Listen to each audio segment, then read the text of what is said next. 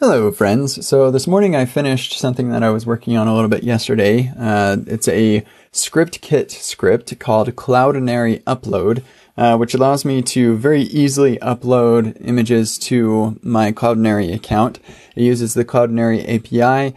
And uh, yeah, I just need a couple of um, environment variables, and, and you can use this too. You get ScriptKit, you can um, copy the same script um, and yeah, you just need a couple environment variables and then um, it uses the ScriptKit um, UI, which is basically kind of like Spotlight or Alfred, where you say, I want to run the Cloudinary upload, and then it asks you which folder you want to um, upload it to, and it gives you this way to navigate around those. So you can say, I want the current folder, I want one folder, one directory up, or um, I want to go into this directory, and, and so you can kind of navigate the folder structure of Cloudinary, which is really useful for me because I know that I could just like throw all of my blog post images and all of my uh, Epic React article images and all of my other um, images throughout my site into one giant bucket and reference those URLs and whatever. But I don't know about you. I just really like to have things organized, and uh, directory makes the most sense. And so um, you can navigate around the directory as you would expect. You can create a new uh, directory,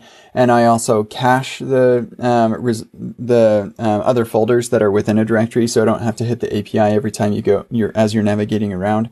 And so I, I give you an option to refresh the cache for a particular directory. Um, and uh, and yeah, and so once you've selected your directory, then it gives you a drag and drop little UI where you can drop as many images as you like. Um, and then it goes through each one of those images and asks you what you want the name of the image to be. It gives the default for whatever the file name is. Um, and then, yeah, and then it'll upload it. And when you're all done, it will open up your browser to show you uh, to the directory that you chose so that you can see all the images. It also copies the URL for each image that you uploaded. And so if you have if you're just uploading one, then that's the one that's in your clipboard. If you upload multiple, then they're going to override each other, which is why I think it's a really good idea to have a clipboard history uh, with Alfred is, is how I do that.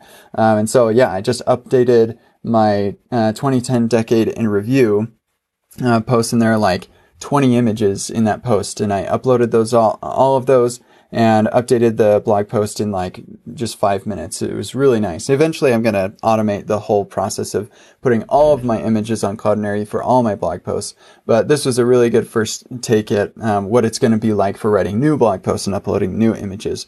So anyway, this is just another example of where ScriptKit is awesome. I'll put a link to uh, the script in the description, and I hope that's interesting and helpful. Have a nice day.